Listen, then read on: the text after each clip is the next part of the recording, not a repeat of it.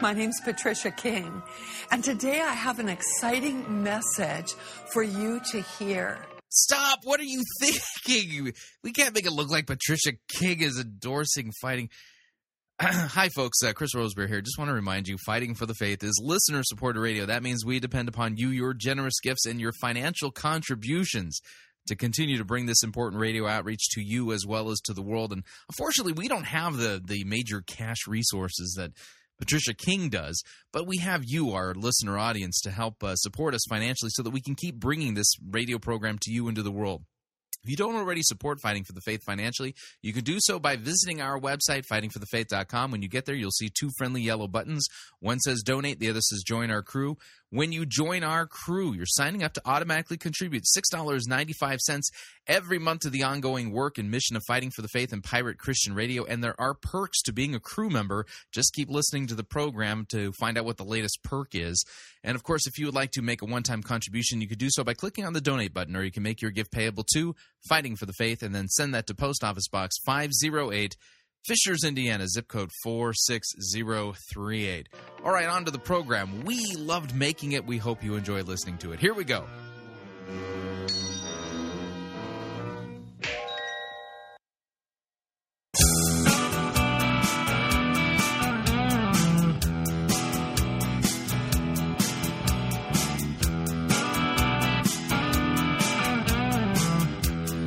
It's time for another edition of Fighting for the Faith, Wednesday, December 4th, 2013.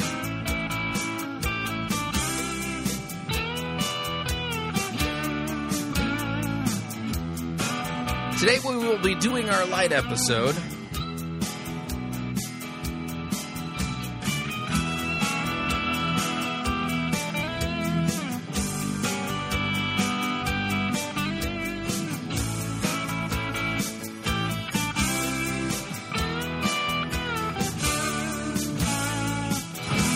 For tuning in, you're listening to Fighting for the Faith. My name is Chris Rosebrough. I am your servant in Jesus Christ, and this is the program that dishes up a daily dose of biblical discernment, the goal of which, help you to think biblically, help you to think critically, help you compare what people are saying in the name of God to the Word of God. Now, once a week, we do our light episode here, and it doesn't mean that the topic is light. It's just that I usually turn the microphone over to somebody who knows what they're doing.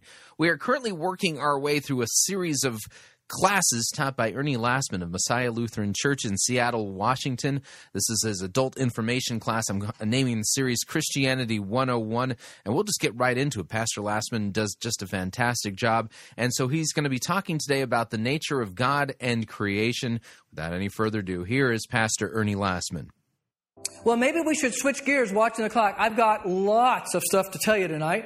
I don't want to discourage questions, but you'll probably notice with all the stuff we're going to go through to get out by 9 o'clock will be a challenge. So always remember this tension that I have. And please feel free to get up and get more goodies, whatever you'd like to do. Now, we have two major subjects tonight, kind of split in the middle. God. Who is God? And creation versus evolution. We're going to talk about those things. So you can see, wow, pretty heavyweight stuff tonight, right? So hopefully I'll do my job if you go home with a headache, because that means you've been thinking. Well, let's look at the first question. Basic to our entire view of life and the world is our belief that there is a God. Now, how do we know that there's a God? Well, we Christians look to the Bible to tell us how we know there's a God. And there's a couple of points that we learn here. Hebrews, now that may sound like an Old Testament book, but that's actually in the New Testament. Hebrews chapter 3, verse 4, he says, "Every house is built by someone, but the builder of all things is God." Now, that's pretty simple. If I told you that this structure here called Messiah Lutheran Church just sprang up over a 10-year period out of the ground, you'd probably all go home, wouldn't you? Because I would lose all what? All credibility. In other words, this building's here because someone built it. That means it had to be designed. It had to be put together. That's what the author of Hebrews is saying. Every house is built by someone. Everybody might say in a teenager's way, well, duh. Well, of course. That's simple. That's logical. Well, then when it comes to the vast, complex universe, you think that somebody didn't make this? That's the implication, is it? The builder of all things is God. Now, when we look at some Bible passages, although I embellish, I add for you sometimes, we don't always look at all the Bible passages. So if we just look at a few, don't assume those were the only Bible passages. For example, in the Psalms, it says, the heavens declare the glory of God, and the heavens means the universe. You look up in the stars and go, wow, that's awesome. How awesome must be the being who made this awesome universe and creation. Okay? So from point one, then, we know that there's a creator because there's a creation. Somebody made this. Now, people may argue, who is this? And all that, which we'll get to. But there is no excuse, according to the Bible, to know there is a God. They may not know who this God is, which we're going to get to, but that there is a God, there's no excuse, according to the Bible. Okay, so we know from the created universe. Romans 2:15, this is the great apostle Paul, writing to the Christian church in Rome, Italy. He says, God's laws are written within them. That means the Gentiles, their own conscience accuses them and sometimes excuses them. Now, he's contrasting the Jewish people who had the Bible. The Jewish people had the Bible. The non-Jewish people, they didn't have the Bible. So how are they going to know about God? Well, because Paul tells you here, not only because of the what? The universe, but what else does he tell you here?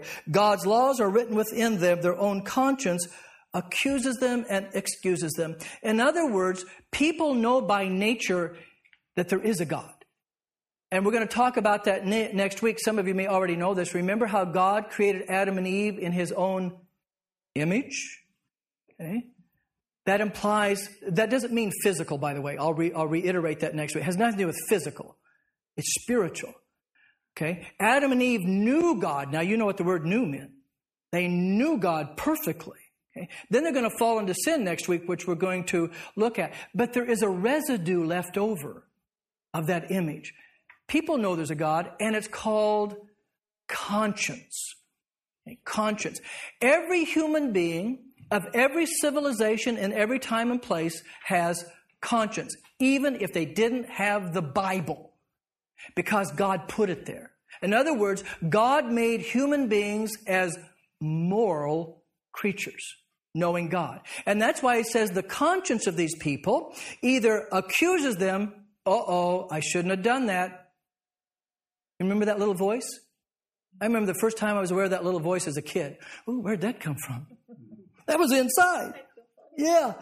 Either accuses them, makes them feel what? Guilty, or sometimes excuses them. In other words, the conscience can say, oh yeah, well, he had it coming. I'm glad I did it. So every human being knows. Now let me tell you the most profound illustration that I've ever heard that human beings know in the conscience that there is a God. Most of you here have heard of Helen Keller. Okay. Remember, she wasn't born blind and deaf, but within 6 months, okay, she was totally blind, right? And deaf, and she couldn't speak. And she was kind of, you know, this very famous story. She was a very wild child. Well, why? Because there was no way to communicate with her. She was kind of like a wild animal. Okay. And then finally, is it Mrs. Sullivan? Yeah, I always get mixed up with Campbell, and I think it was Mrs. Sullivan, wasn't it? She comes along and she starts to teach Helen Keller. And how does she teach her? She's blind. She can't hear. With hand signs, remember? Hand signs. And she develops an alphabet for Helen Keller. Well, this opens up a new whole world. She starts to calm down. Mrs. Sullivan, using this hand-signed alphabet, starts communicating with her, teaching her as a teacher. And then one day, because Mrs. Sullivan was a Christian, one day they get around to talking about God. And Helen Keller, after she hears for the very first time about God, in her hand sign, she hand signs back to Mrs. Sullivan and says, aha, I thought so. Did you get that? In other words, before it was ever said to her about a being called God, she already had the what? She already had the idea. Where'd that come from? Paul tells you in Romans 2. People by nature know there's a God. Now, again, they don't know who this God is necessarily. Okay? And they don't know, does this God like me? That's where we're going to get to Jesus, because in Jesus we not only know this one true God, but we know what? He likes me. How do we know he likes me? Because he died on the cross for me. Okay? But you don't have to be a Christian to know there's a God, because you got the universe and conscience. Okay? Now, then finally, Genesis 1:1, in the beginning, God. Now, this is the difference between philosophy and theology. The Bible, unlike philosophy, never tries to prove God's existence. It's just a what? It's a given in the Bible. There's no long arguments like philosophy. It's given. And that's the way it starts out in Genesis 1:1. In the beginning, God created. So here's what we do then. How do we know there's a God? From this we learn from nature, from the universe, as I said, B, from conscience, as we said, and from the Bible. Now, number two kind of ties right into that point. Well, where do we get definite? And you might want to circle, highlight, or underline the word definite. Because many people will talk about God. Everybody's got an opinion about God. But this question is, where do we get definite information about God? And we see this in John 1:18. This is Jesus speaking. Nobody has ever seen God. Now, let me pause there. Well, if nobody's ever seen God, how are we supposed to know him? Good question. And then Jesus goes on to say, the only Son who is God and close to the Father's heart has what? Told us about him. Now, I'm going to put up a little diagram here that you will see over and over and over during this 15-week course. And we're going to touch base on a little bit when we get to the triune God. So just bear with me. When we get to the teaching on the triune God, we learn that there's only one God. And we use a triangle sometimes to talk about this mystery that you and I are going to talk about. We have God who is Father, God who is the Son, also called the Word in John's Gospel, and God the Holy Spirit. We're going to talk about that later in just a little bit. Now, it says, this is Jesus speaking. Nobody's ever seen God. Well, great. How are we going to know him? Then he says, the only Son who what? Is God and close to the Father's heart has told us about him. What that is saying is, the Son of God, who we're going to learn is equal to the Father and Holy Spirit. This is God. Not one-third God, as we're going to talk about. All God. At Christmas time, came into the world as the human being we call Jesus. Now watch this. If this is true, and we Christians believe it is true, can this man Jesus give us definite information about God? The answer is yes, because who is he? He's God in human form. Yes? I have a question. Please. You read it, maybe you can help me find where it's located in the Bible, but you often hear Jesus, when he's talking to people, refer to his Father and say, that's another being. Well, it's another person. Bear with me. I'm not into the Trinity yet, so hold off. Let me do it. We're not to the Trinity yet, but when I get to the Trinity, I'm all done. You can say, is that all? You didn't answer my question. We'll go over it again. Okay, but I promise you we'll do that. But I'm just looking sequentially here, so we're going to do it. Just bear with me. Okay, the point is, he says, Father's heart has told us about him. Now we're back to this concept again, too. What are we talking about? Revelation. The only way we can know God is if he what? Reveals himself. Okay, just like in this 15-week course, you're going to know me a lot better than when you first came here, right? Because you're going to learn about me as I kind of reveal to you who I am and what I'm like, right? That's the way it is with God. We can't know God unless he reveals himself to us.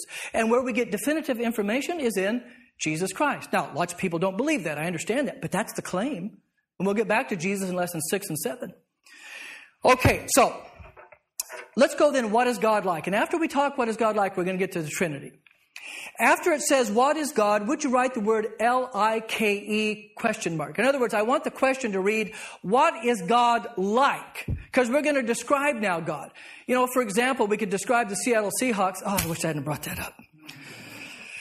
You know, their offensive line. We could say their offensive line averaged 6'5" and 302 pounds or something. You know, you can always give some sort of a characteristic. Somebody's large or small, blonde or brown or blue-eyed or brown-eyed or whatever. We're going to do that with God now. What's God like?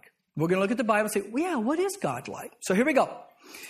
Point 8, John 4:24. This is Jesus speaking. God is spirit. That means when it says spirit, that means God has nothing like this.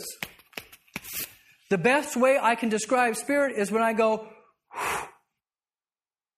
Did you see anything? No, you didn't see anything. As a matter of fact, it's interesting, I think I told you this already, the word for breath, wind, and spirit are all the same in the Hebrew Old Testament and the Greek New Testament.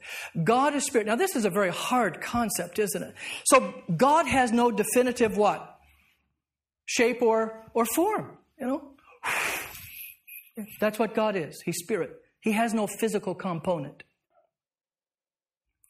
Okay, by the way, I throw in some really fancy words for you at no expense, no extra cost.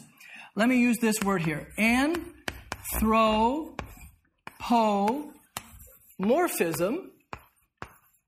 I'll spell it if you can't see it from back there. ANTHROPOMORPHISM.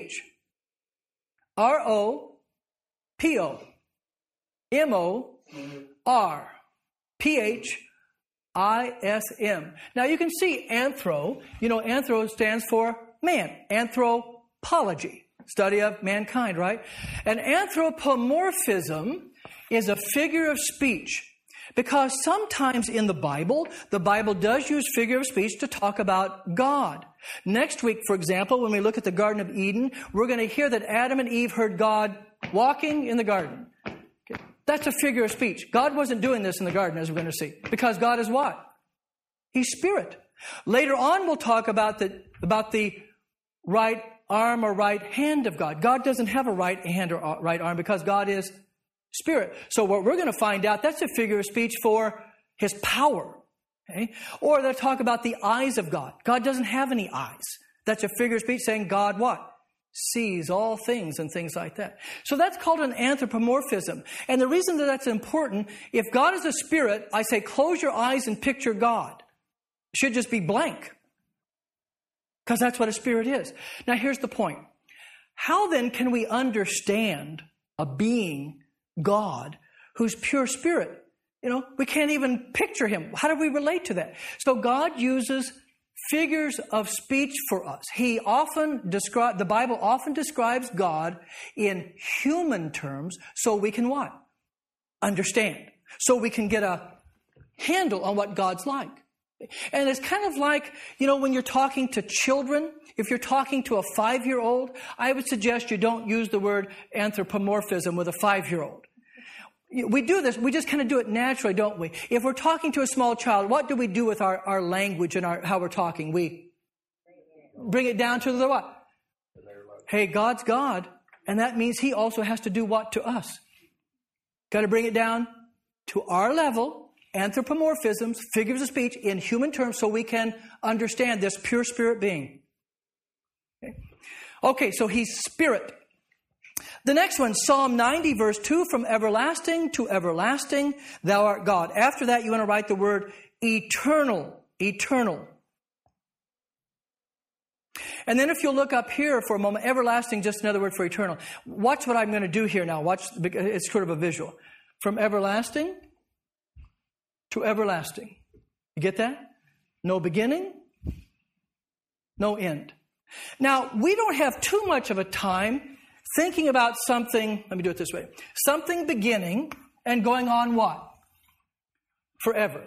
Every teenager thinks that, right? Teenagers think they are indestructible, right? So we don't have too much of a problem with something starting and going on forever. The dilemma, though, with God is that God not only goes on what? Forever, but God had no beginning. Ah, that's the part we bring out the aspirin bottles. That's often in Christian symbolism. And the Christian church has a long history of symbolism, including like the Trinity here, but is the circle. Because if you did a perfect circle with a compass, you could see no beginning, no end. Yeah, and so a circle in Christian artwork, ecclesiastical artwork thing, is often the symbol for eternity. No beginning, no end. Well, right there you have an intellectual dilemma, don't you? Because we would say, and rightly so, other than God, everything has a beginning, but not God. Not God. Okay, so from everlasting to everlasting, thou art God. Malachi, last book in the Old Testament, prophet Malachi around the year 400, 450 BC. I am the Lord, I change not. And after that, just put, I won't give you the fancy word, but just write unchanging. Unchanging. Now, what that means is God doesn't change at all. We change. He doesn't change in two ways.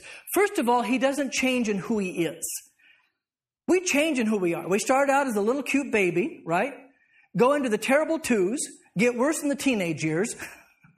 And then we kind of grow up, mature a little bit, get married or whatever, and then we live a life, and then we get old and die. No, we change, don't we, in our essence, who we are. God never changes. God can't grow, because if he grew, that would mean at one time he wasn't what he should have been, right? So he never changes in who he is, in his essence or being. He doesn't become better, because then he couldn't be God. The second way he doesn't change is how he operates, how he acts. Simple illustration. If the Bible says Jesus Christ, 2,000 years ago, is the only way to God and eternal life, that's true in 2006 too. God's not going to come up and say, golly, you know, I've been thinking about this, and I've been considering the needs of modern, postmodern human beings, and this Jesus thing just isn't working anymore. So I've come up with a new plan. If you hear something like that, you're hearing a false prophet. Because God doesn't what? God doesn't change. Now, that's very comforting. I don't know if you've lived long enough or had enough experiences in life. People often let us down, don't they? And why do they let us down? Well, there may be many reasons why they let us down. But one of the reasons is they change. And we can't what? Can't count on them. They're not dependable. Wouldn't that be horrible if God's that way? What we're going to learn next week in the Fall into Sin, if this music stand is God, and this is my relationship with God, what we're going to learn is if this relationship with God is ever broken, guess whose fault it's going to be? Not God, because God what? He never changes. He's faithful. If this relationship is broken, it's going to be because of me. But the good thing we're going to learn throughout this course, if I have a change of mind, and in the Bible, that's called repentance, and I want to come back to God, guess what? There he is, because he never changes. I left him. He didn't leave me. So this is very comforting. That means we have a loyal God, a faithful God who won't change his mind on us. Okay, the next one, Genesis 17:1. I am the Almighty God. Wow, Almighty. Well, that's pretty clear, isn't it? You can put all-powerful, however you want to do that. Now, this is very important, because if he's all-powerful, and by the way, I could do this with all these traits. All these traits are very practical. In other words, I can make them all abstract, but I'm going to start making them kind of practical now. God is all-powerful. Well, what's some of the practical application of that? Well, if he's all-powerful, do you want to be on the bad side of God? Because if you're on the bad side of God, who's going to protect you from God? The answer is nobody, because he's all-powerful, which is what the Judgment Day is all about, but you have to wait till lesson 14 for that. That's how I get you to keep coming back. On the other hand, if God is all-powerful and he says that he loves us, who can then be against us, right? As a matter of fact, some of you may know your Bibles well enough. That's exactly what Paul says in Romans chapter 8. If God is for us, who can be against us? Because why? Because God's what? All-powerful. As a matter of fact, so powerful we've been talking about, he's even going to raise us from the dead. So not even this horrible, permanent, ugly-looking thing called death can separate us from God. He's so powerful, he's going to raise us up, as we're going to talk about. So that's sort of some practical application of this characteristic of him being Almighty. 1 John 3:20, very interesting passage. God knows what? Everything, everything. This is his omniscience. He knows all things. And again, I can use this as a threat or as comfort again. Use it as a threat, okay? You can't hide anything from God, can you? You can hide it from mom and dad. You can hide it from a husband or a wife. You can't hide it what? From God. God knows all things. On the other hand, it's also very comforting. Okay? If I was a soldier over in Iraq and I find myself in a difficult position, really comforting as a Christian to know that God knows this situation even better than I. Or sometimes you say things in your heart that no one else knows. I don't know if you can relate to that. Maybe there's some things in our heart we've not even said to our husband or our wife or our parents. It's just there. It's too painful to talk about it to anybody else. But God knows, and He understands, because He knows all things. He understands you and me better than we even understand ourselves. That's really comforting. Now, He knows all things. I always kind of do this just to show you, to give you a headache again. That means God knows right now what all of you are thinking and feeling in this class. And He reports to me afterwards, so you better watch it. No, I'm just kidding. He knows everything that you're thinking and feeling. Now, let's have some fun. He knows what everyone in Seattle is thinking and feeling right now. In the state of Washington, He knows what everybody's thinking and feeling right now. In the entire United States of America, He knows exactly what every human being is thinking and feeling. He knows what every human being, over 6 billion of them in the world, are thinking and feeling right now. And on top of that, He's running the entire universe. He's busy. He knows everything. Okay, this is a neat one too. Jeremiah, prophet Jeremiah, 23:24. God says, "Do I not fill the heavens and the earth?" By the way, here heaven means universe. In the Bible, when you come across the word heaven, it can have one of three meanings, and you tell from the context, because especially the Old Testament doesn't have a separate word for the universe, although the New Testament does. Heaven can mean the little firmament around the planet Earth, which we call what? The atmosphere. Okay. Heaven can be the dwelling of God, and the dwelling of God is where? Everywhere. Or heaven can mean the created universe. Here it means the universe. Do I not fill the heavens and the earth, the universe and the earth? Which simply means God is where? Everywhere. God is everywhere. Now this is closely related to Him knowing everything, isn't it? He is present everywhere. So, you know, wouldn't it be horrible if every time you wanted to be in God's presence, you had to come down to church? No. Wherever you are, who's with you? God's with you. That's very comforting.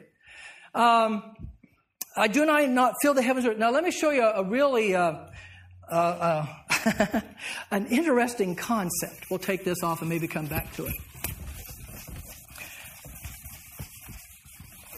We're going to talk about creation a little bit later and evolution. But let's assume for a moment that the universe is expanding. I don't know if it is or isn't. Scientists say it is. I can't think of anything specifically in the Bible that would be against that. But let's say that it's expanding, okay? It's expanding. You know, the Big Bang, so they said, it's going out like that. Now, I know that the scientists say one day that it's going to be like a rubber band. It's going to what? Reach its what? Limits, and then what's going to happen, according to scientists? Right, like that. Okay. Now, I don't know if that's all true or not, but that's okay. Here's the point. In theory, how long could the universe expand, do you think? You got it. Because if the universe was expanding and hit a brick wall, what would be the natural question? Well, who put the brick wall? That's a good one, too. Who put the brick wall there, but what's on the other side? Now, here's the point. There is no wall. The universe could expand what? Forever, indefinitely. And now listen, because here comes the awesome part. That's God. In other words, there's no what to God. Getting a headache yet? There's no end to God. Now, we already know from our own scientific observations the vastness of space. Okay? God's bigger. I'll say this on this point here. I'll say it now. There's nothing bigger than God. God's bigger than the universe, because the universe is what? Expanding in God. Now, here's the opposite side, though. There's nothing littler than God. Because now that we have these powerful microscopes, what are we learning? If you follow, what are we learning from these powerful microscopes? The microscopic world is getting what? Smaller and smaller. And we just keep getting what? You know, 100 years ago, scientists thought, well, we've gotten down to the basics. Can't get any smaller than this. And now that our microscopes are bigger, it just keeps getting what? Smaller. And God's there. God's there. Okay. Leviticus 19:2 and Deuteronomy 32:4. We're going to take these together, and this is what I want you to do. Here's the Bible passages right there, okay? And I want you to make a bracket and put a cross. I'm going to watch my time here. Bracket and a cross. A little bit quicker here. Now, I'm going to come back to this when we get to Jesus. Leviticus 19:2 says, I, the Lord your God, am a holy God. That means God never does anything wrong. That's why God is the standard of right and wrong, good and evil. He is holy. How holy is he? Well, next week we're going to find out in our lesson, Angels and Sin, how many sins did it take for Adam and Eve to muck up everything? That's how holy God is. One. And we're going to come back to that concept over and over and over again. But then look at Deuteronomy 32:4. What does it say? Just and right is he. Now, in other words, God's not only holy, but because he's a just God, what does God have to do with wrongdoing if he's going to be God?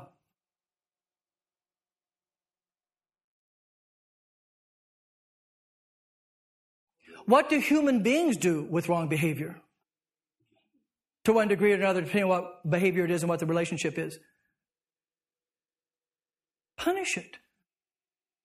Why do we punish it? Because wrongdoing goes against what? Just. It's just. If you do A, you're going to be punished. That's justice. God's a just God. And this is often what's not thought of with some people with Christianity, because we often hear God is love, which we're going to get to. But if you're going to talk about the God of the Bible, you have to talk about what? God as he is, not God as you want to make him. See? God is a just God. He must punish wrongdoing. Okay? That's why we're going to learn next week, Adam and Eve, one goof and they're gone, which we'll talk about. Now, here's my point, and this is why you need to stay in this class for 15 weeks, because this is a journey we're on, a process that we're on, where I hope when you're done, all the interlocking parts are going to fit. Okay? The reason I put this up here, you will not understand the cross of Jesus Christ unless you understand God is a holy God and a just God, okay? Why did this poor man have to die? Because he died for the sins of the world. Well, what does that mean? It means God can't tolerate sin, and God must punish sin. Well, where's the good news in that? You're not going to be punished because he punished his own son. He's our substitute. That's why this is so important. Often we talk about the love of God in the cross, and rightly so. But the opposite side of that love is God's justice. And what we're going to find out when we get to the lesson on Jesus, this is so awesome to show you the wisdom of God. Look how God in one act brings justice and love together. That's why Jesus, among other reasons, is called the wisdom of God. In one act, God satisfied his justice, and also as an expression of what? His love for humanity in the same act, as we're going to see. But you won't understand Jesus, why that poor guy have to die, unless you understand God is holy, can't tolerate sin, and he must punish sin. I'm sorry, I cut you off to get that in. No, it's okay. Okay. That actually was kind of where you're going with that? Yeah. Otherwise, you turn Jesus into a therapist. You understand what I'm saying? Yeah, therapist. Yeah, did you want to comment? Please. Also, you hear people talk about being suffering. To heaven, that's because Jesus suffered. We can't really suffer, right? I don't know where you're going with that. Let me say this, and then you can respond. Our suffering doesn't get us to heaven. His suffering gets us to heaven.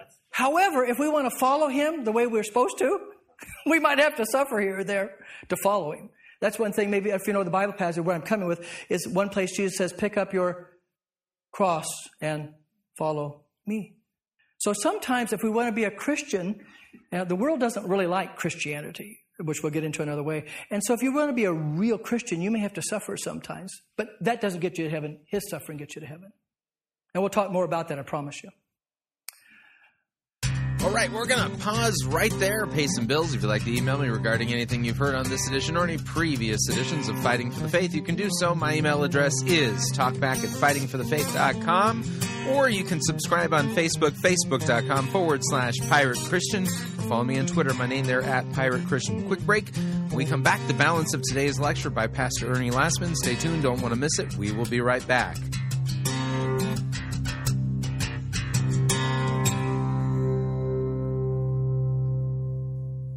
Living a life of purpose can't save you.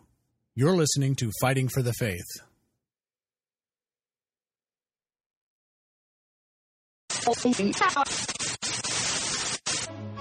You're listening to Pirate Christian Radio. We'll be taking your false doctrine now.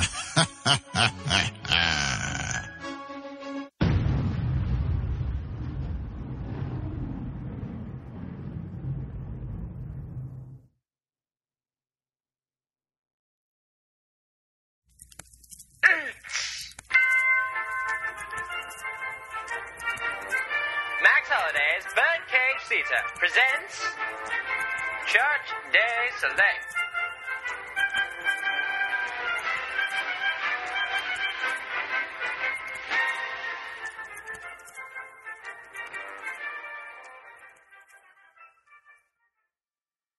And now, Max Holliday's Birdcage Theater proudly presents Sessions with Mildred.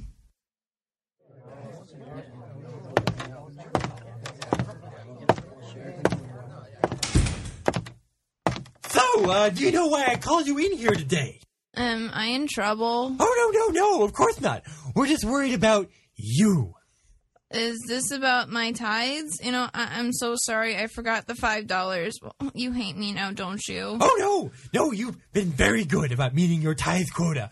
Besides, if this had been about your tithes, we would have sent someone to your house. I just wanted to discuss your attitude, because some of us elders have started to talk about it. My attitude? Oh, yes, your attitude. You see, we're all about our Congress having audacious faith, but we've noticed that you seem to be having difficulty being audacious during services. Are you talking about the Holy Ghost, Hokey Pokey? Was I not dancing right? You know, I tried practicing at home, but when I put my whole self in, I fell over and injured Fluffles. Who's Fluffles? Well, he's my cat, and after I fell down, I didn't know if it was breathing. Okay, we seem to have strayed from the topic. Look, you don't have to dance during the services, but you could at least start singing. I mean, what's the point of having jumbo screens with sing-along lyrics if people aren't being audacious and using them? When I was younger, I had this bird, and I decided to take it outside with me and start singing to it, and a hawk dove down and snatched Muffin from my finger. Oh, dear. I'm so sorry about Muffin, but let's get back to the present point. If you don't want to sing or dance during the service, then I guess we'll let you make that choice. But if nothing else, won't you please be more audacious and just do the hand motions? Well, last year, I had my gerbil outside and his hamster ball, and the interview is not going as expected. Well, I was practicing hand motions, and my bracelet caught a glare in a driver's eye, and the car swerved, and it hit Mr. Cuddles. He flew into the mouth of an octopus living in the sewer. Apparently, he didn't taste very good, so he spit him back up into the street, where my neighbor ran him over with his lawnmower, which broke the hamster ball, but not Mr. Cuddles. So then Mr. Cuddles escaped, and then a dog thought Mr. Cuddles was a chew toy, so he chewed on him. But Mr. Cuddles didn't like that, so he survived, and I got him back. Well, that's finally something positive. I bet you anything that Mr. Cuddles would love for you to be more audacious in church. Well, but he died a week later from rabies that he got from the octopus. Well, I think we'll have to schedule a second meeting for you sometime in the next... Never. I mean month.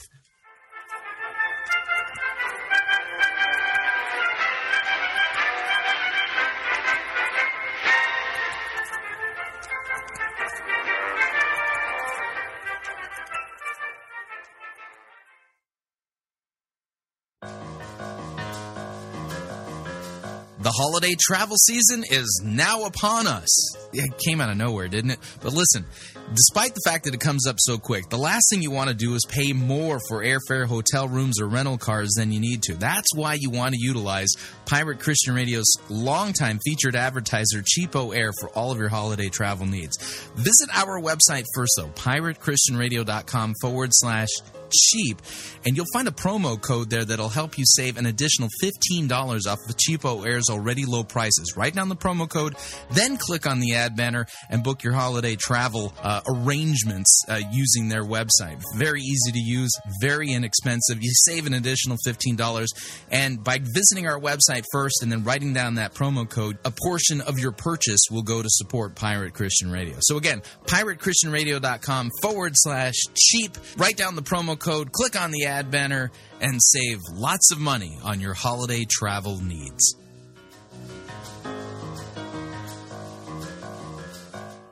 Yeah!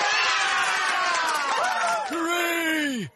That was a great happy birthday song. Okay, Charlie, time to open up your presents. All right, Grandpa. Let's see what we have here. Oh, yay! I've always wanted 2 tin cans and a string. It's one of those communicated devicey thingies. Now you can talk to your friends over long. Oh.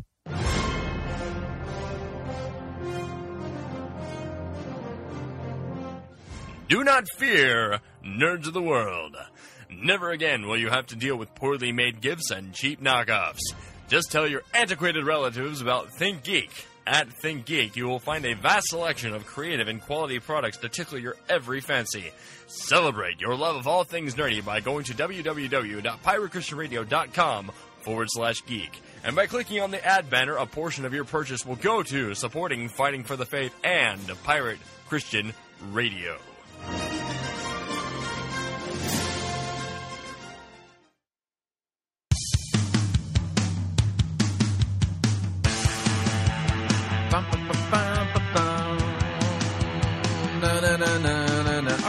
we're back.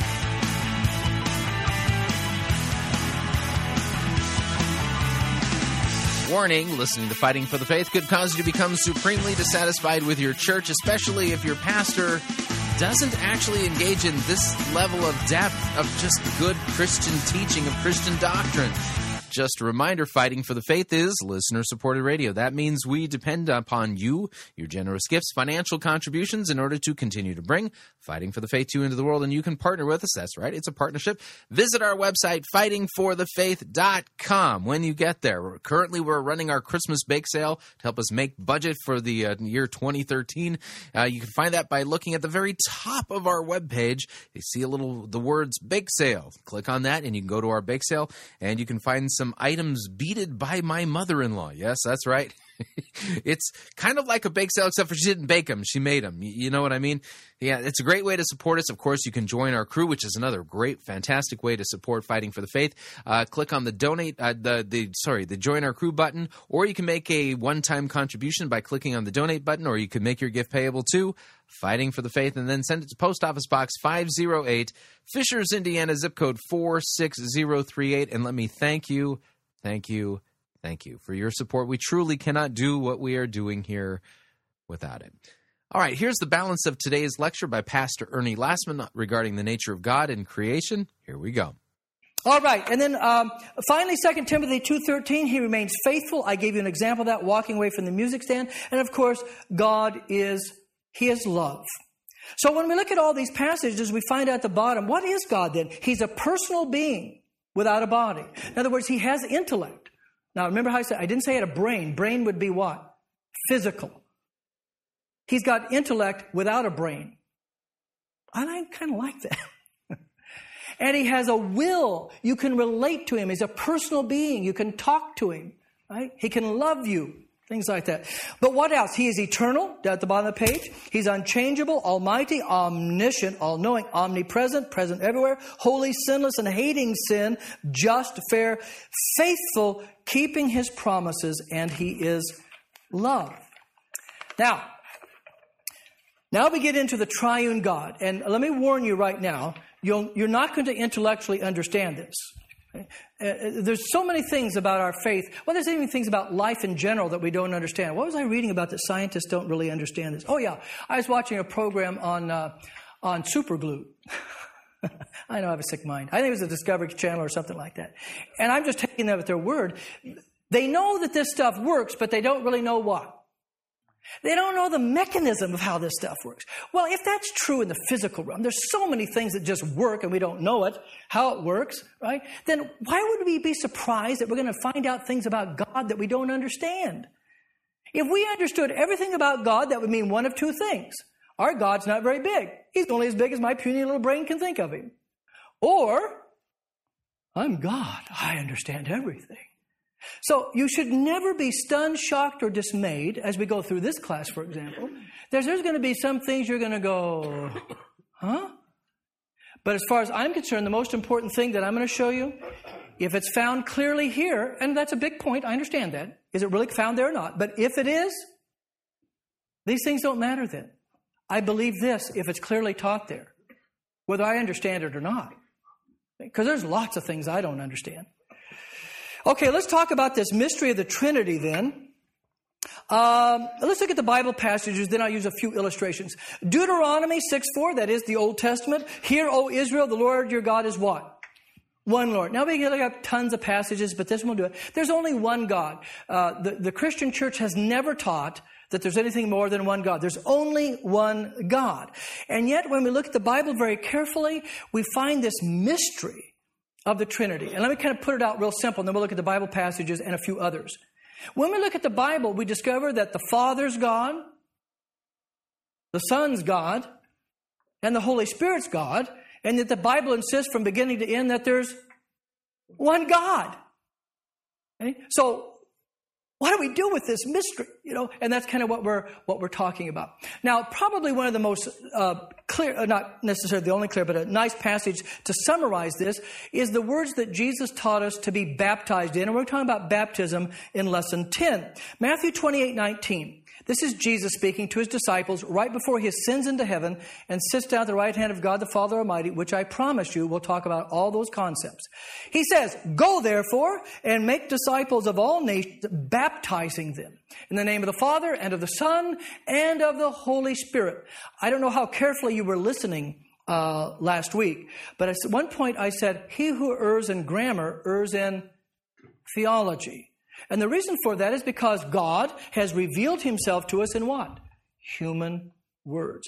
Now, there's something very interesting about that passage grammatically. I see if anybody can figure it out before I say the... And it's obvious. It's not a trick question. Go therefore and make disciples of all nations, baptize them in the name of the Father and of the Son and of the Holy Spirit. What is kind of interesting? I mean, and if you're a Christian for a long time, you may be so used to it, it doesn't jump out at you. But there's something interesting about that grammatically. Is the name singular? Is the word name singular or plural? It's singular. How many names follow, though? 3. Okay? So what we have here, and we got more passages I'm going to show you, with the word singular word name saying there's what? One God. And yet, and it's not this only passage, we have tons of other passages we'll look at, some of them, yet God is what? Father, Son, and Spirit. And just a little bit, I'm going to show you that this is even hinted at in the Old Testament, so just bear with me. So what do we learn from this? From this we learn God is one. We got the word triune. It comes from the Latin. Un means what? One. What's a unicycle? One wheel, right? Unicycle. Okay. And then we have the word tri.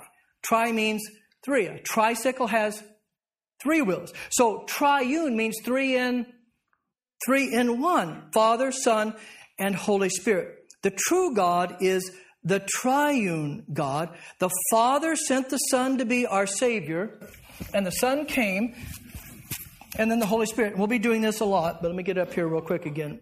And we'll be talking about this over and over again. And remember, I'm warning you, you are not going to understand this. Bear with me, because I'm going to tell you what this means and what it does not mean. So I kind of have to give my little spiel here before we get into it. So the Father this is the teaching of the Bible, sent the Son into the world as the man Jesus, right? But does anybody know which person of the triune God conceived the human nature of Jesus in the womb of the Virgin Mary?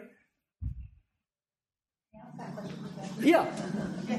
Which person of the triune God conceived the human nature of Jesus in the womb of the Virgin Mary?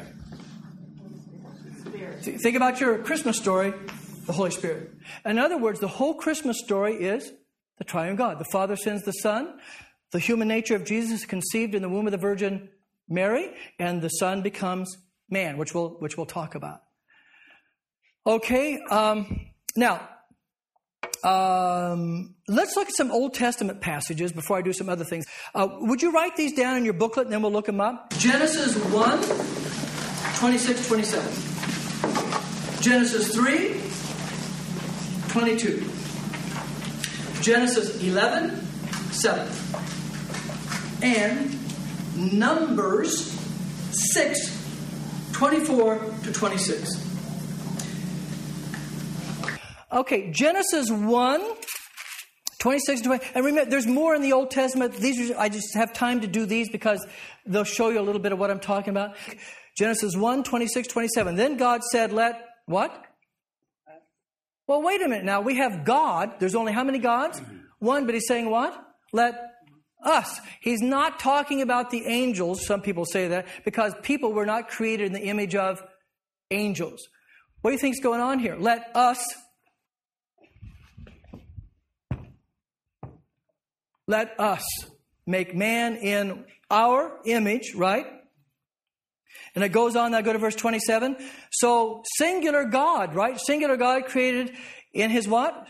His singular own image. So in verse 26, you have plural pronouns. In verse 27, you have singular pronoun. Okay? Go to chapter 3:22. 3:22. This is after the fall. And the Lord God said, singular, the man has now become like one of us. And we'll talk about knowing good and evil next week. Go to Genesis 11, 7. Genesis 11, 7. This is the Tower of Babel or Babel. And we just want to look at one verse because we don't have time for all of it. Come, this is God speaking, come let us go down, confuse their language so they're not understanding. And look at verse 8. So the Lord, singular, scattered them from all over the earth. And then finally, Numbers. So Genesis, Exodus, Leviticus, Numbers, chapter 6. And some of you might recognize this passage. For those who don't, this is the benediction or blessing that we give at the end of our worship service on Sunday morning. 22 and following, the Lord said to Moses, tell Aaron and his sons, this is how you are to bless the Israelites. Say to them, and you might want to watch my fingers, the Lord bless you and keep you. The Lord make his face shine upon you and be gracious unto you. The Lord turn his face to you and give you peace. Three of them, right? Verse 27, so they'll put my what? Name singular on them. Now, I have to stop here. This is just kind of tickling your fancy. But the word, the number three, you're not going to be surprised. The number three is often a symbol. What do you suppose the number three is often a symbol for in the Bible? God. God. Yeah, it's all over the place. That's all I can do for tonight, though, to show you that even in the Old Testament. Now, what I want to do is talk about a few basic things. And I'm going to show you this on the handouts real quickly. Where'd my handouts go? Here they are. On the triune God. Let's do this real quick. Just bring it to your attention. I'm watching the clock. Here's the mystery of the triune God. It's a mystery. Nobody understands this. But you see, if you can see there, the Father's God, the Son is God, and the Spirit's God. See that? But it says the Father is not the Son, and the Son is not the Spirit, and the Spirit's not the Father. And this kind of gets back to your question, Pat. This is the mystery that we struggle with human language because we try to explain what's not really completely spelled out in the Bible. And so what has happened in theology, Pat, is these are called persons, not meaning a human being. Not this, but in a way that the Bible in a limited way talks about, the Father is distinct from the Son, and the Father is distinct from the Holy Spirit, and the Son is distinct from the Holy Spirit, and yet there's only one God. So we call it a person. So you kind of picked up on that a little bit, that somehow the Father's distinct, isn't he? And as a matter of fact, when we learn about it, when we get to the Holy Spirit in lesson number 8, we'll talk a little bit about this too, because the Father and the Son sinned. The Holy Spirit. So this is part of that mystery. Whether we'll have a fuller understanding on the day of the resurrection, I don't know. But this is part of the mystery of the triune God. This praise to his Father. Yeah, right. And he is both. He is. No, exactly. Exactly. See, this is where once you start understanding the mystery of the Trinity, it doesn't answer everything, but it starts making a little bit more sense. Now you can understand a little bit how the Son can pray to the Father, especially in human form. Yeah, which we'll talk about. Let's do this side. What this side is, these are wrong teachings of the Trinity. wrong teachings of the Trinity that are heresies that were rejected in the early church. Let's see if you can figure it out. Start in the upper left-hand corner. Number one, and that symbol there, FS, Holy Spirit, is a symbol for God. What is wrong with that, with the information I've given you thus far? What's wrong with that? They're cut into thirds. In other words, it says basically, yeah, there's only one God. Well, that's easy to explain. The Father's one-third God, and the Son's one-third God, Holy Spirit one-third God, slam dunk. Only problem is, the Father's not one-third God. He's all God. The Son's not one-third God. He's all God. The Holy Spirit's not one-third God. He's all God. There's your intellectual dilemma. Oh, you mean there's three gods? No, there's one God. Okay, so you got that one. Upper left-hand corner, I just gave it away. What's wrong with number two in the upper right-hand corner?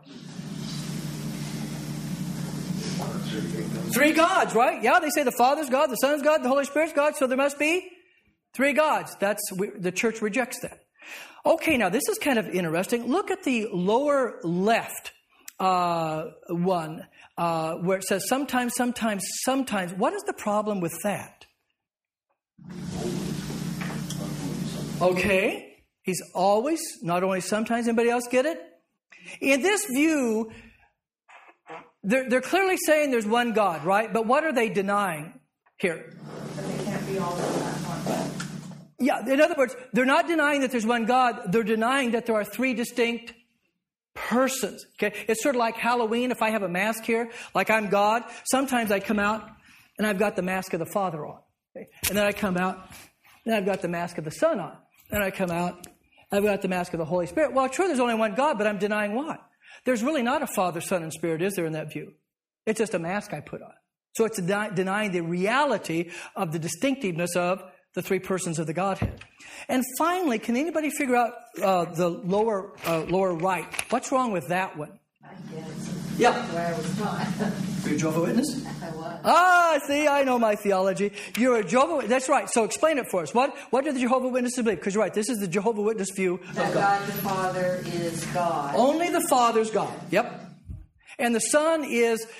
what the Jehovah's Witness say, he is a God, which means he's higher than the angels, but he's not equal to the Father. He's not God like the Father is. And the Holy Spirit then, this is a lightning bolt. The Holy Spirit in this theology is not a personal being. He's just a power or something. Yeah. Okay, yeah, those are the erroneous teachings. Well, let me really quickly, I'm feeling a little bit behind, so bear with me. We're going to go through the Athanasian Creed really quick. I do not expect you to understand this. Just look at it. You can read it on your own. And I'm not going to go through the whole thing, just a part on the Trinity to show you what we're talking about here. And you can take it home and look at it and study it, and then we got to move on. Whoever shall be saved shall above all else hold the Catholic faith. Now, don't get upset about that. I'll be talking about that in Lesson 12 of the Church. Catholic faith does not mean Roman Catholic. It simply means universal, which I'll explain to you. It comes from a Latin word, means universal. In other words, all Christians believe this. Which faith, except everyone keeps whole and undefiled without doubt, will perish eternally. The Catholic faith is this. We worship one God in what? Three persons in one God. Neither confusing the persons. In other words, we don't turn the Father into the Son, right? Nor dividing the substance. We don't cut him up into three parts. For there is one person, the Father, another the Son, another the Holy Spirit. But the Godhead of the Father, the Son, and Holy Spirit are all what? One. The glory, equal. The majesty, co-eternal. Such as the Father is, such as the Son, such as the Holy Spirit. The Father, uncreated. The Son, uncreated. The Holy Spirit, uncreated. The Father, incomprehensible. The Son, incomprehensible. The Holy Spirit, incomprehensible. The Father, eternal. The Son, eternal. The Holy Spirit, eternal. And yet, there are not three eternals, but one eternal. There are not three uncreated, nor three incomprehensibles, but one uncreated and one incomprehensible. So likewise, the Father's almighty, the Son almighty, the Holy Spirit almighty, and yet there are not three almighties, but one almighty. So the Father is God, the Son is God, and the Holy Spirit is God, and yet there are not three gods, but one God. So the Father's Lord, the Son Lord, the Holy Spirit Lord, and yet there are not three lords, but one Lord. For as we are compelled by the Christian truth to acknowledge every person by himself to be both God and Lord, so we cannot, by the Catholic faith, say there are three gods or three lords. The Father is made of none, neither is created nor begotten. The Son is of the Father alone, not made nor created, but begotten. And that's from John chapter 1. So that's just Bible language. The Holy Spirit is not of the Father, is of the Father and the Son, neither made nor created nor begotten, but proceeding. That's Bible language again. You can read about that in John 14, 15, and 16. So this is right from the Bible. There's one Father, not three fathers, one Son, not three sons, one Holy Spirit, not three Holy Spirits, and this Trinity none is before or after the other. None is greater or less than the other. But the whole three persons are co-eternal together and co-equal, so that all things, as we said before, the unity and Trinity and Trinity and unity is to be worshipped. And it goes on from there, and I have to stop there. So I don't understand this any better than you do. All I know is what the Bible says. The Father's God, the Son's God, and the Holy Spirit's God, but there's only one God. So that's an intellectual problem, and now we're back to this, aren't we? But if I can't even understand why sticky glue works, I'm not going to worry too much about not understanding the triune God. Okay? Okay, bear with me, please. Think about that. I know I gave you a lot to think about. The last thing I'll give you, and then we got to move on because we got to get to creation and evolution. Some people do this. This doesn't really prove anything, but it's just kind of interesting. You know, if I did this... Whoops. Equals 1. Okay. 1, 1, 1. How could 1, 1, 1 equal 1?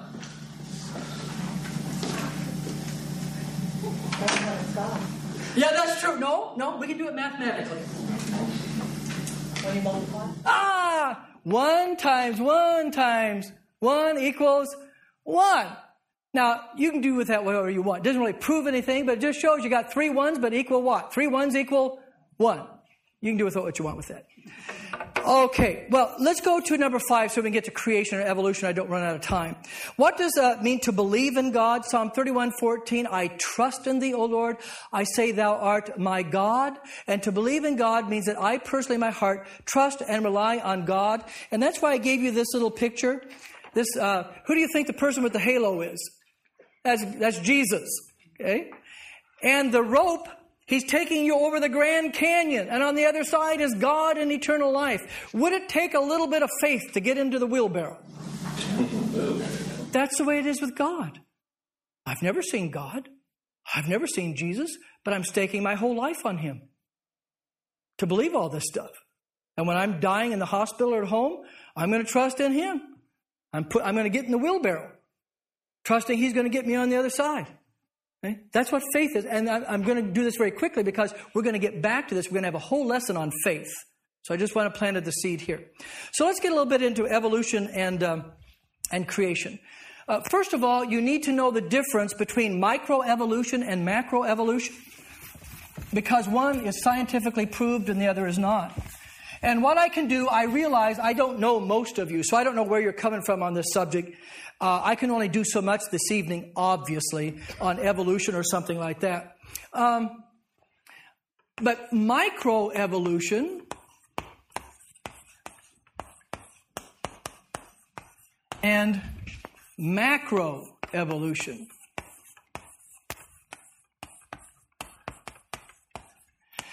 Micro and macro come from a Greek word. Micro means little, microscopic. Little. And macro means big, like macaroni and cheese. I did that for you, Trevor. No, I'm just kidding. Macro means big. Microevolution is scientifically true. We can observe it and test it. Microevolution simply means that there can be changes in a species so you get a subspecies. And there's lots of things else I could say, but that's sufficient. But the point is, it's still the same animal, isn't it? It's just that changes took place in the animal, but it's the same animal. Microevolution says that an ant became a hippopotamus. I'm being silly to make my point. It's a big jump. Now, here's the point. There is scientific evidence for this, and there's no problem with Christianity or the Bible. No problem with microevolution. Our problem is with macroevolution because it goes completely against the Bible, even against the way we're saved, which I'll try to show you. But what I'm trying to establish right now, there is no scientific evolution for proof for macroevolution. What they do, and I'm being a little bit simplistic, but not much, they take all the evidence for microevolution, which is there, then they make an assumption that's not proved. If this worked in microevolution, it must work at the larger level two. That's an assumption, and there's no scientific proof for that at all. Now, what I want to do is just bring to your attention some information that you can do on your own, and then I've got to get to the biblical text, which is the most important thing. A couple of things on evolution. You may or may not know, you probably do, there is a heated debate on evolution in our country. And I don't mean just among Bible thumpers and things like that. I mean in the academic community. Okay? This is going on, and it's very heated. Now, this is an article I got from Time Magazine in, let's see, I wrote this down. When did I get this? December 28th, 1992, Time Magazine. Science, God, and Man. Now, this is 1992. Let me just read a couple of things in here, because what I'm trying to address here is that there is no scientific evidence, and also the idea that when you get engaged in these dialogues, and I've been doing this for a long time, okay, if you don't believe in evolution, sometimes the other side considers you're a little bit mentally feeble. You know, you must not be very smart or you'd believe in evolution. How can you not believe in evolution? And it's sort of a condescension that takes place. And what I'm going to try to show you is there's lots of smart people, including some that aren't even Christian, that don't believe in the theory of evolution. So here you got a Time magazine article. Let me read you a couple of things. It says here on the front page, new discoveries in physics, cosmology, and biology make the universe more explainable as well as more amazing. Does this undermine religious faith or reinforce it? Okay. I've got some things highlighted here. A pattern suggesting to some scientists, at least, that there's more to this universe than meets the eye. Something authentically divine about how it all fits together. One intriguing observation has bubbled up from physics is that the universe seems calibrated for life's existence. If the force of gravity were pushed upward a bit, stars would burn out faster, leaving little time for life to evolve in the planets encircling them. If the relative masses of protons and neutrons were changed by just a hair, stars might never be born, since the hydrogen they eat wouldn't exist. If at the Big Bang some basic numbers, the initial conditions had been jiggled just a little bit, matter and energy would never have coagulated into galaxies, stars, planets, or any other platform stable enough for life as we know it, and so on. But more recent careful analysis suggests that even a mildly impressive living molecule is quite unlikely to form randomly. Then where did it come from? Okay? The deeper our insight, the more baffling things become. This universe seems geared to create not just intelligent life, but intelligent, meaningful life. Okay? That's just a few quotes from that. Now, a couple other things I want to bring to your attention in this debate are some books that I have. Bear with me as I watch my time. This is a book by Michael Denton, an Australian microbiologist. And it's entitled Evolution, a Theory in Crisis. This is one of the first books that really threw down the gauntlet in the academic community. I don't know if this man's a Christian or not. There's not one word in here about Christianity. It's all science. Not one word in here. And basically, let me read you just a little bit from the jacket. This came out in 1986. The idea of evolution is the keystone of our modern worldview, yet the theory of evolution, as propounded by Darwin and elaborated into accepted fact by the scientific establishment, is coming under increasing fire.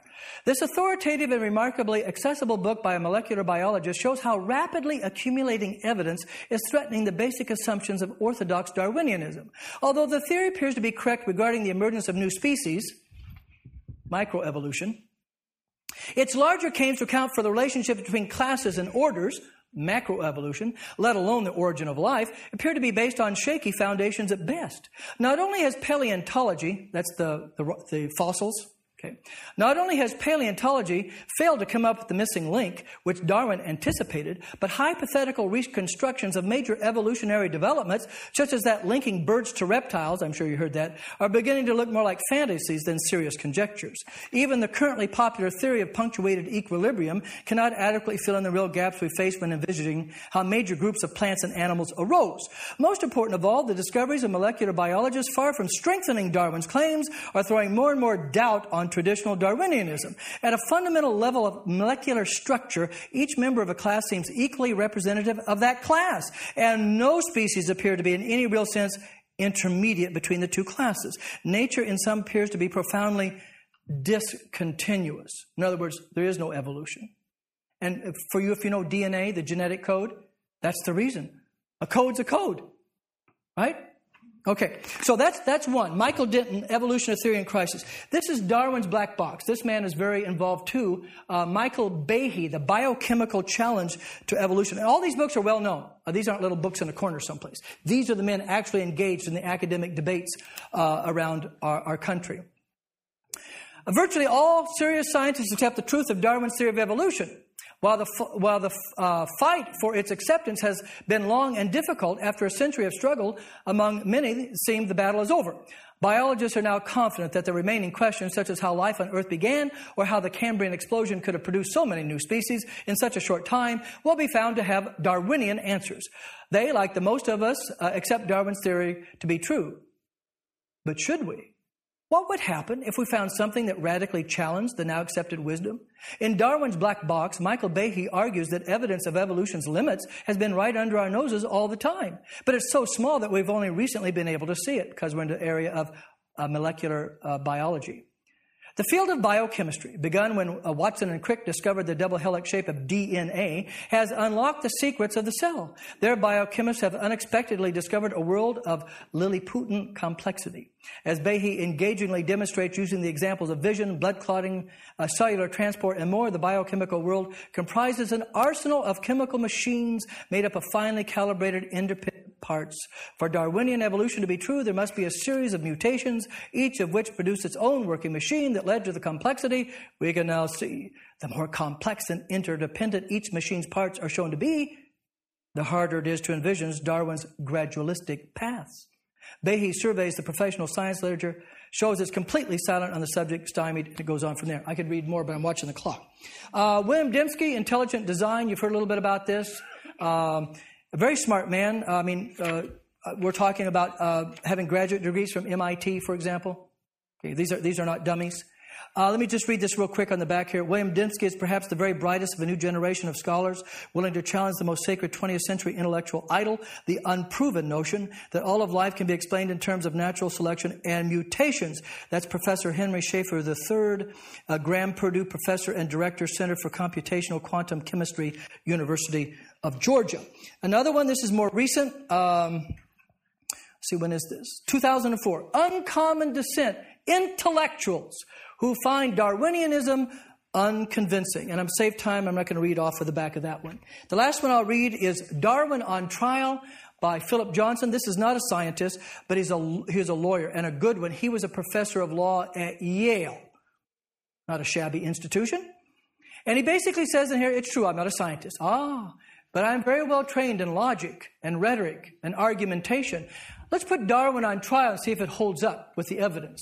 And this is what he reads. I got to read you this inward. I don't know if you can appreciate this or not, but I just love reading it. Basically, what I'm going to tell you is, so you make sure you get this. He basically says the evidence is going to win out in the end. Let's give it up, whether it's 3 more years, 5 more years, 15, 20 more years, but it's going to be disproven just because of the sheer weight of evidence is going to bring evolution down.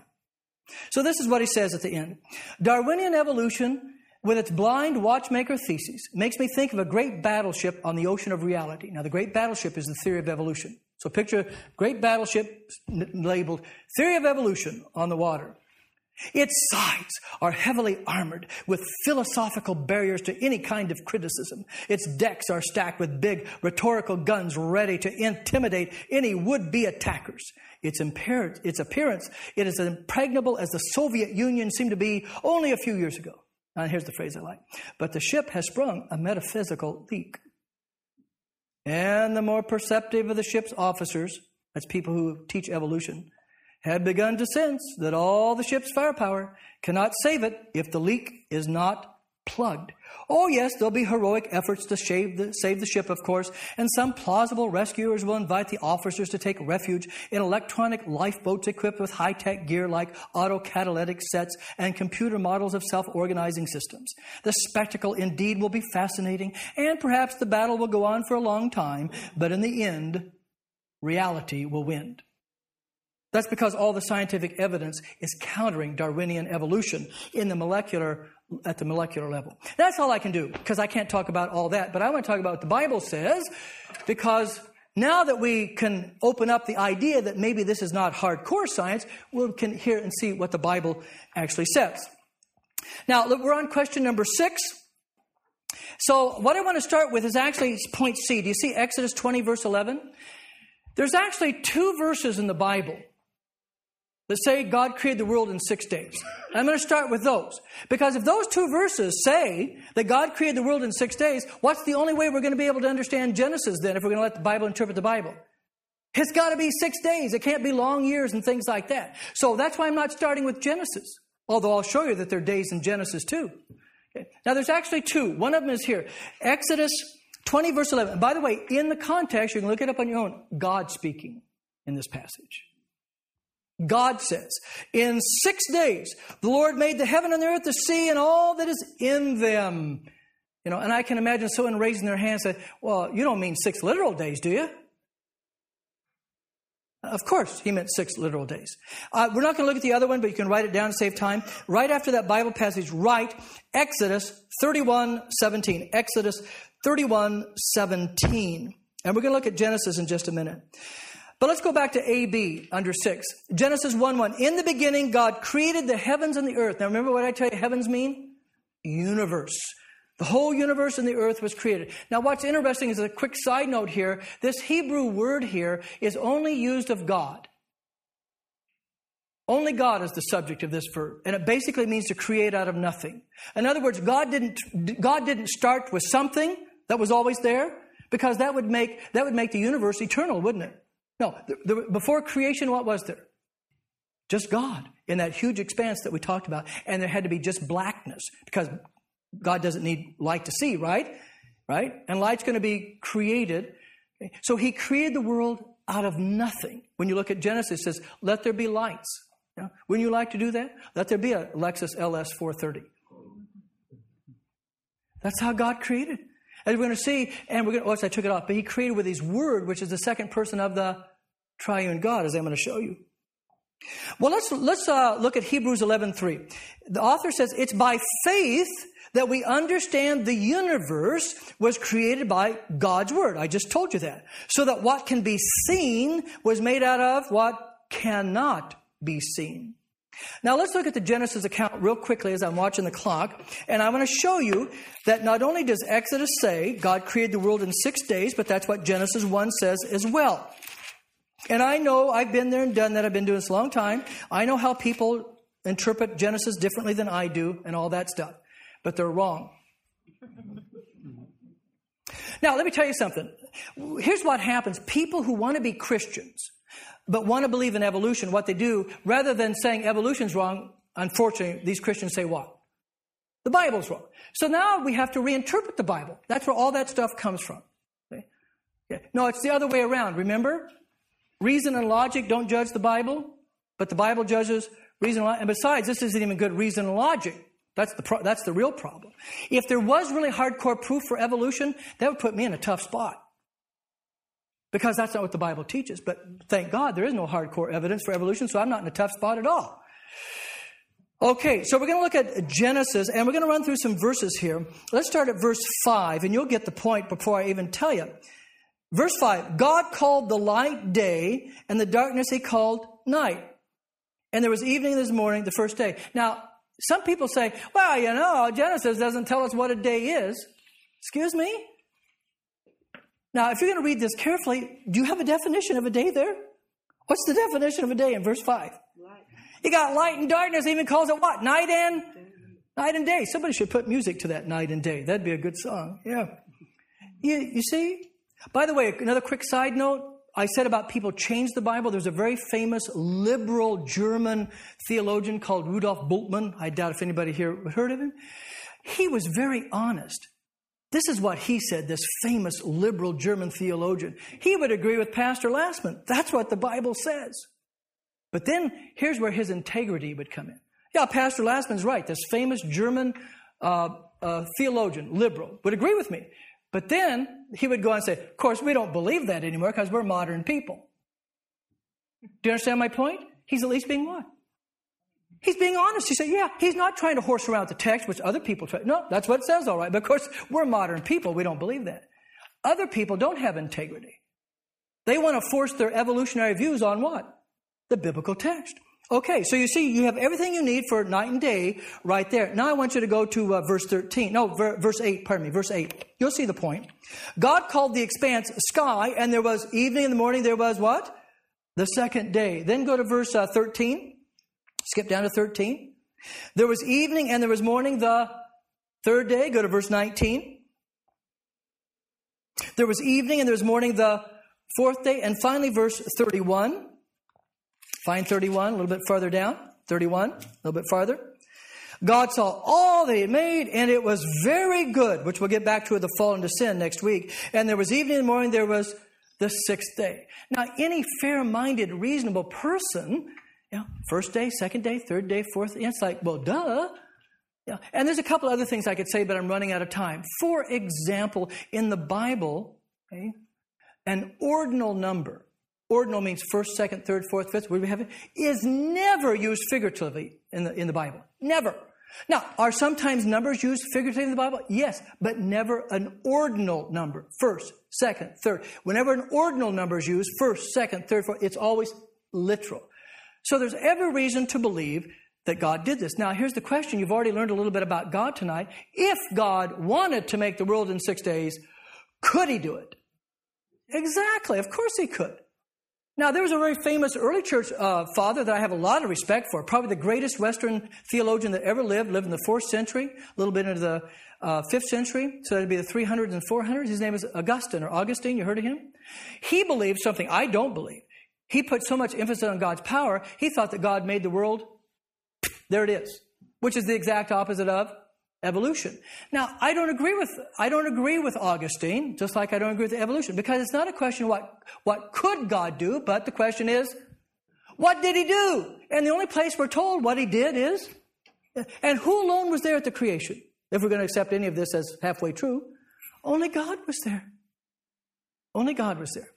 So I believe what the Bible says on the information I've given you, because there's not hardcore evidence for evolution. It's a heated debate. I believe with Phil Johnson, whether it's 5 years or 20 years, all the evidence will just bring Darwinian evolution down eventually under the sheer weight of evidence. And the Bible is very clear about this. Now, one other thing I want to say is evolution is actually against the gospel. I'll show you this real quick. So watch the clock there. The next page is going to go pretty quick, so I'm not too worried about the next page as we can get through the rest of this page. The teaching of evolution is against creation. There's no question about that. Oh, what did I do with it again? Oh, there it is. Okay. Evolution is not only against creation, which is the main thing you hear about. Okay. But what we're going to find out next week, you and I are going to talk about the fall into sin.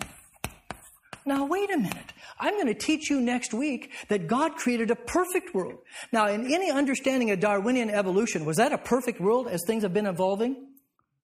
The answer is no. Well, that's going to contradict the whole sense of human nature, because I'm going to tell you that mankind started out perfect and sinless, and then what? Fell. Okay? Evolution basically says what? We started out down here, and what's happening? See, we're going the opposite direction. Just wait around long enough, we'll be God. So this counters the whole thing. If you believe in evolution, when did man become man? When did he become distinct from the animals? When did he get a soul? What's the image of God if you're in an evolutionary system? You have all kinds of, and besides that, in evolution naturally understands death as part of the whole evolutionary process, isn't it? According to the Bible, there was no death when God created the world. It was perfect. And I'm going to teach you what brought death into the world was sin, rebellion against God. So you see, what's at stake here is not just creation, but the whole view of humanity and who we are and what happened. And then the last point is the whole idea about a Savior. In the biblical view of creation and fall, we need a Savior, and we've got one. What's the Savior in the view of evolution? See? So there's all kinds of problems associated with this besides just the creation account itself.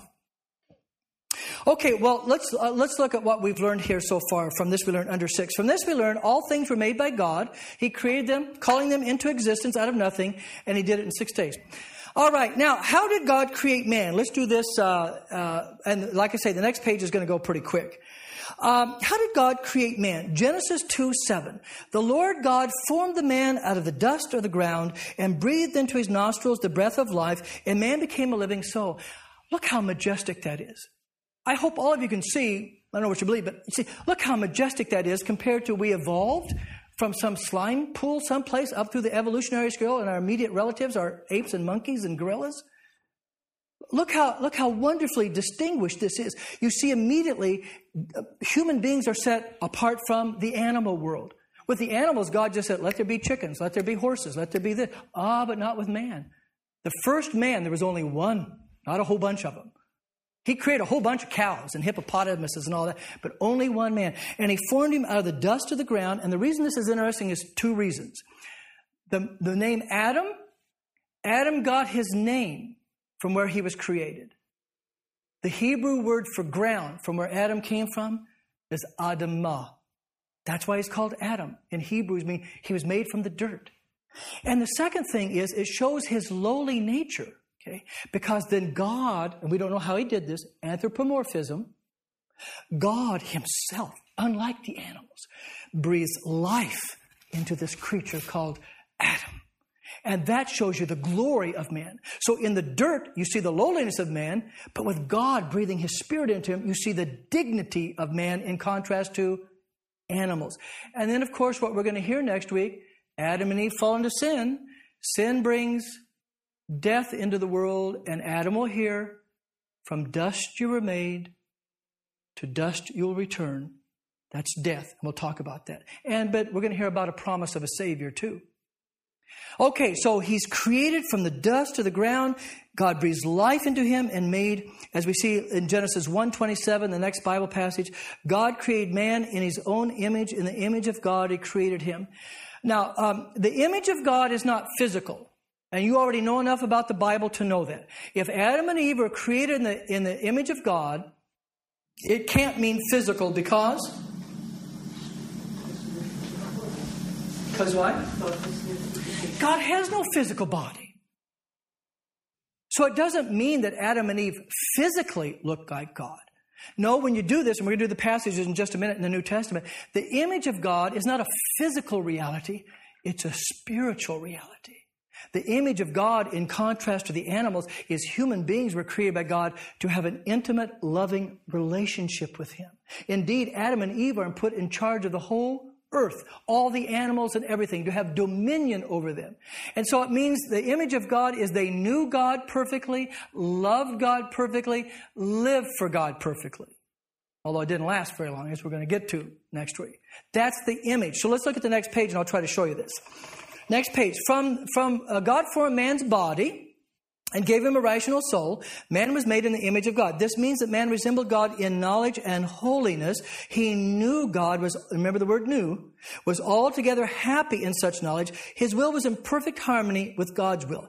Now we're going to look at those passages, but let me tell you what we're going to look for. They are created in the image of God. They know God, love God. Everything's hunky-dory. They're sinless, perfect. Everything's wonderful. They're going to rebel against God next week. We're going to see that. And by rebelling against God, they lose the image. They're not going to be holy and sinless. They're not going to know. People are going to be born into the world now. We'll talk about this. People are now going to be born in the world, not as holy, but as sinners. They're going to be born in the world, not knowing God, but being ignorant of God. Okay? That's what we're going to see. But what we're going to look at these two passages, in Jesus Christ, and you stay with me this 15-week journey, when we have faith in Jesus Christ, this image of God, knowing God, loving God, living for God, now listen carefully, is partially put back on in this life. Let's see if anybody's with me. When do you think the image of God will be fully restored? Who said it? At the resurrection. At the resurrection, we'll go full circle. But in Jesus Christ, this image of God, knowing God, loving God, living for God, is being partially restored through faith in Christ. And we'll talk about that in Lesson 8 under Good Works and Godly Living. Okay, let's look up those passages to show you that that's the image of God. First one is Colossians 3:10.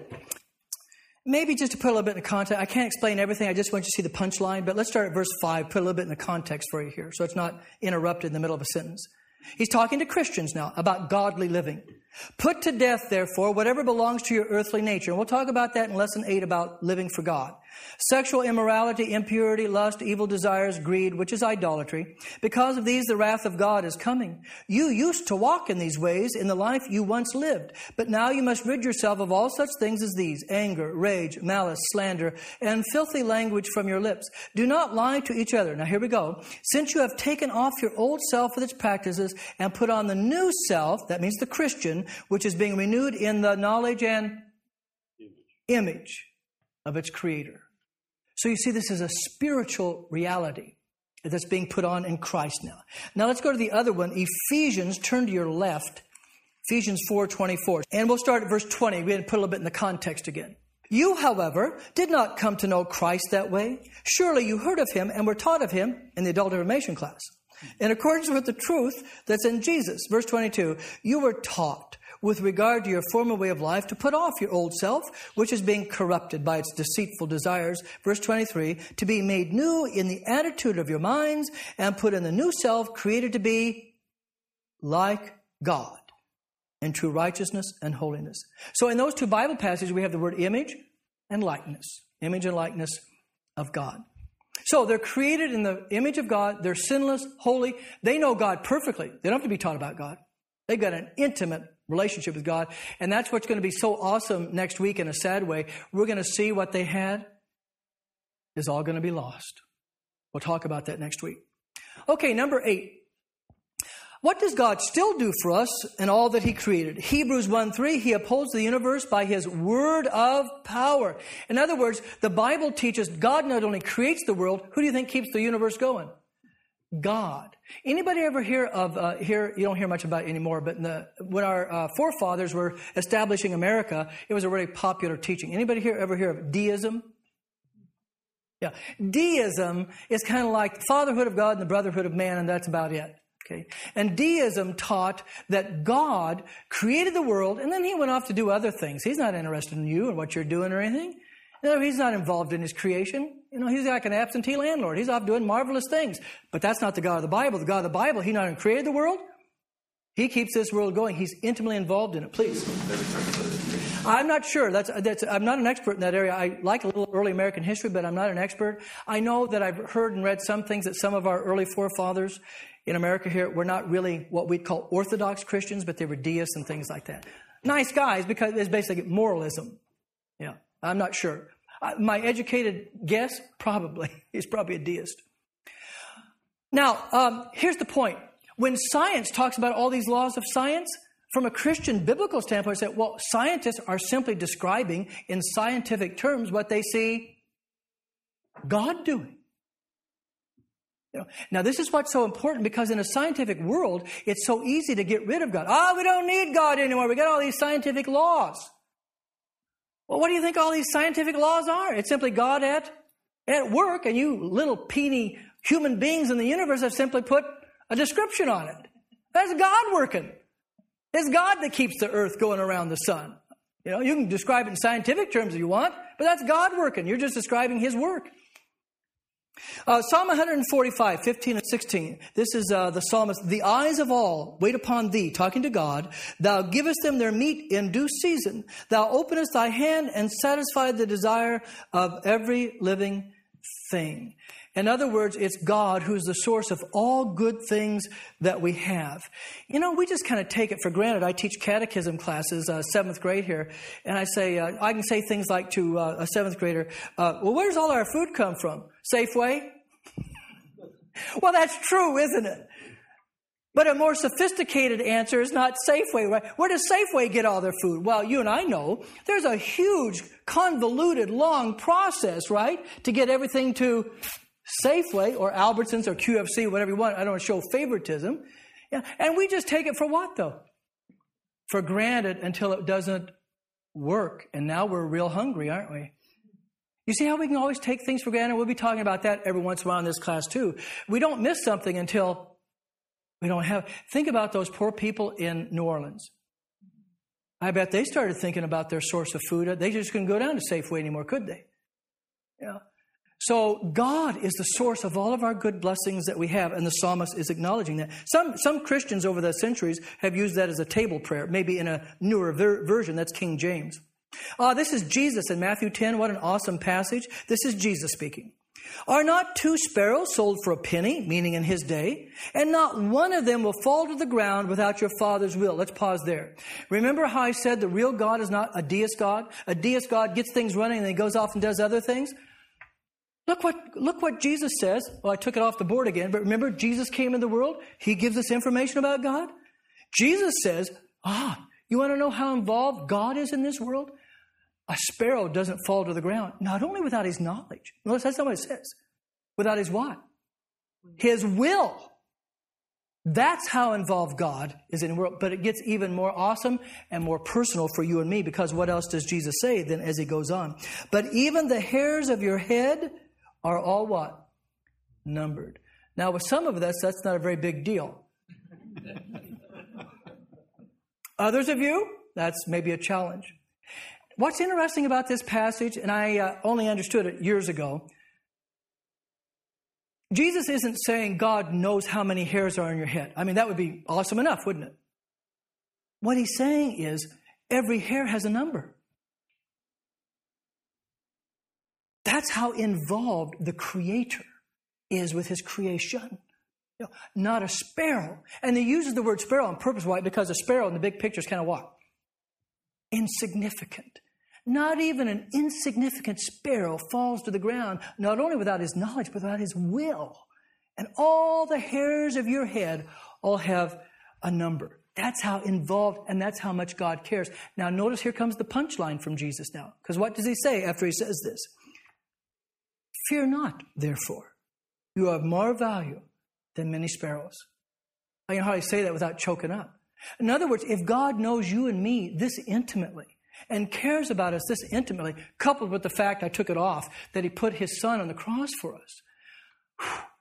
And what we're going to learn about what Christmas is, he's so intimately involved in this creation, what we're going to learn at Christmas, he became one of us.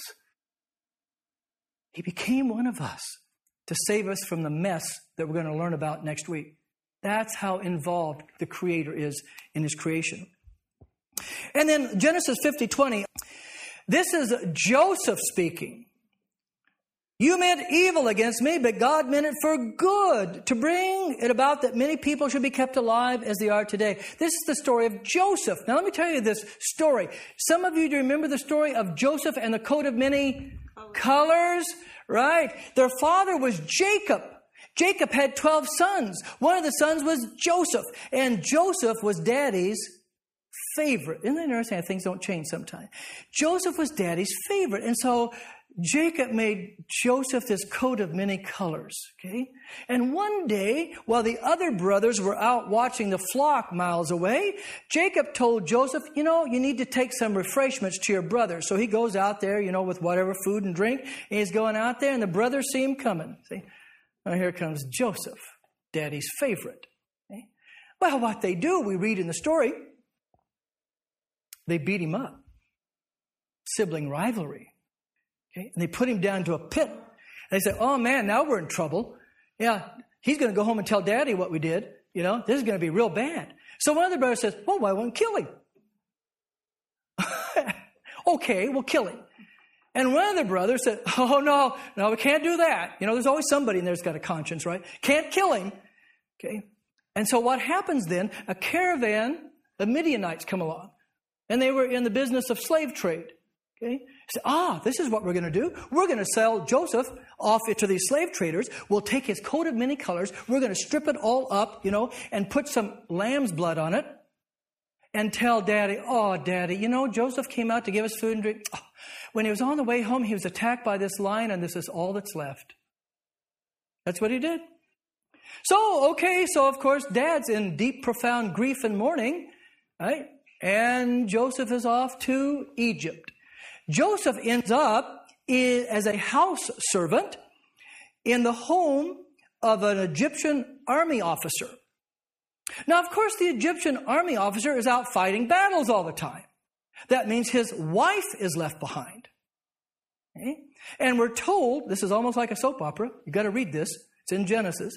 We're told, and I'm going to paraphrase a little bit, Joseph was a hunk. And Potiphar's wife noticed this. Okay. Now, today we'd call this sexual harassment because she's the mistress of the home, right? She's the powerful one. He's a house servant. Desperate housewives. Okay, yeah, that's what I should. See, nothing's new. Nothing's new. Anyway, she says, sleep with me. And Joseph, being a good Christian boy, to put Old Testament language there, says, no, I can't do that. But that'd be sinning against my God. Okay, so he does the right thing, right? So here we're back to suffering. Okay. So he does the right thing. So he's going to be rewarded for doing the right thing, right? No, she cries rape. Accuses this innocent man of rape. Okay, so he goes off to prison. Okay? So he goes down to prison, and he's there for several years. Now, here's a quick side note. You know, you and me, we'd probably be down there and say, well, where's this God who's supposed to love me so much? You know, every hair of my head's numbered. Where is he? Have you ever said stuff like that? I have. Okay. So he's there for a couple of years. Well, what happens, he's down there, and there's a baker and a cupbearer down there for the king, for the Pharaoh. And they're both down there because they got in trouble with the Pharaoh. And Joseph interprets their dreams. One of them, he says, is going to be executed. The other one's going to be restored to the Pharaoh's service. Boy, that's exactly what happens. The one is executed. The one is going to be restored to the Pharaoh's court to service. And Joseph says, hey, when you go up there, would you remember me that I'm down here and talk to the Pharaoh? Oh, sure I will. Forgets all about him. One day, the Pharaoh himself has a dream. I won't go into all the dream right now. He has a dream, and he can't get anybody in his court to properly interpret the dream. And so the cupbearer says, oh, excuse me, Your Majesty, I have to confess my shortcomings today. There's a man down in prison that interpreted these dreams, da-da-da-da-da-da. Maybe he can interpret your dreams. Well, bring him up. So they bring Joseph up, and the dream that he interpreted was there's going to be 7 years of bountiful crops, followed by 7 years of famine. The point is, those 7 years of bountiful crops, you better store up the food houses because the 7 years of tough times are going to come. Well, what happens is the Pharaoh puts Joseph in charge of all this. Hey, good. Come out of prison, you're my right-hand man. He becomes the second most powerful man in all of Egypt. 7 years of bounty, boy, the barns are full. Then the 7 years of famine come. Meanwhile, back over where Joseph's family is, the famine hit them too, not just Egypt. It hit their land as well. And they hear Egypt has lots of food. So Jacob, the father, says, why don't you boys go over to Egypt and see if you can get us some food? So they go over there, okay? And they come into this beautiful palace, and guess who they're standing before? Joseph, their brother, but they don't recognize him. A, they think he's dead. B, it's been a long time ago, years and years. And C, he's dressed like an Egyptian royalty. They don't recognize him. Okay? And finally, to make a long story short, what finally happens, he says to them, I'm your brother Joseph. And they make a collective, oh boy, we're in trouble now. And this is where Joseph says, you meant evil against me, but God meant it for good, to bring about that many people should be kept alive as they are today. You get the point? And this is what we Christians believe, and there's other Bible passages. This is just an example. To be a real Christian, he had to suffer, didn't he? But in the long run, did God bring good out of bad? Yes, he did. And that's what often we Christians see, too, as we go through. Often we Christians suffer and see bad things. But sooner or later, maybe we see something good that came out of this bad. And that's what happened. So Joseph brings his whole family from the Holy Land over to Egypt. Okay? And that's how the Israelites got in Egypt. Okay? Because the 12 sons of Jacob turned into the 12 tribes of Israel. Jacob's name was changed to Israel. And so then, that's how 450 years later, okay, after they were enslaved, because after a while the Pharaohs forgot about Joseph, okay, and they enslaved the people because they were a threat to them in numbers. But that's how they got into Egypt, so that 450 years later, Charlton Heston could take them out into the Holy Land. Yeah.